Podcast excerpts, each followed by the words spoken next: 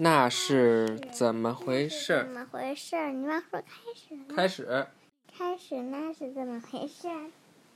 一会儿你听到了，一会儿你听不到。把耳朵靠近老式钟时，你能听到它的滴答声很响亮。老式钟就是很很老了式样的钟，什么叫式？样式什么叫样？式的吗？嗯，就是很老很多年前的样子。你能听到它的滴答声很响亮。当你走开时，那滴答声逐渐变得越来越轻柔，直到你一点儿都听不到了。为什么声音会变小？你。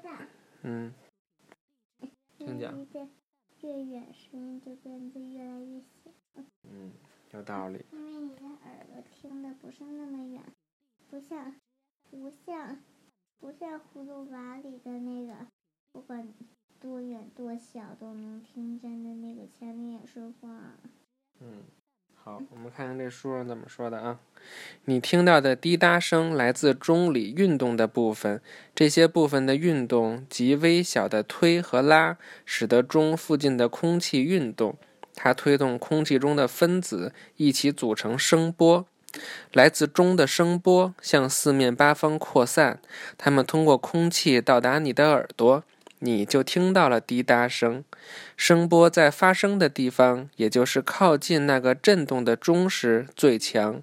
声波在空气中扩散的过程中会变得越来越弱，所以当你从钟那里走开时，滴答的声音变轻了。那你知道为什么离得近声音就大，离得远声音就小吗？嗯，嗯我刚才说的呀，对呀、为什么离得远声音就小呀？因为我们耳朵听力也是有限的。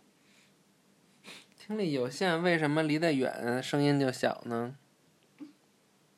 因为如果你要是有限的话，要，那你听不到肯定有程度，那听的越来越小，肯定就是快接近那个程度了呀。嗯，你说的没错，但是原因刚才我刚才我讲到了，你你可能没有注意听，声波在空气中扩散的过程中会变得越来越弱，就是声波在空气里传播的时候就会越来越弱，所以就是离得远就小，离得近就大，明白了吧？当声波走过整个房间时，空爸爸，嗯。那难道声波还是减减少了一点？因为钟离我们人还是有一段的距离的。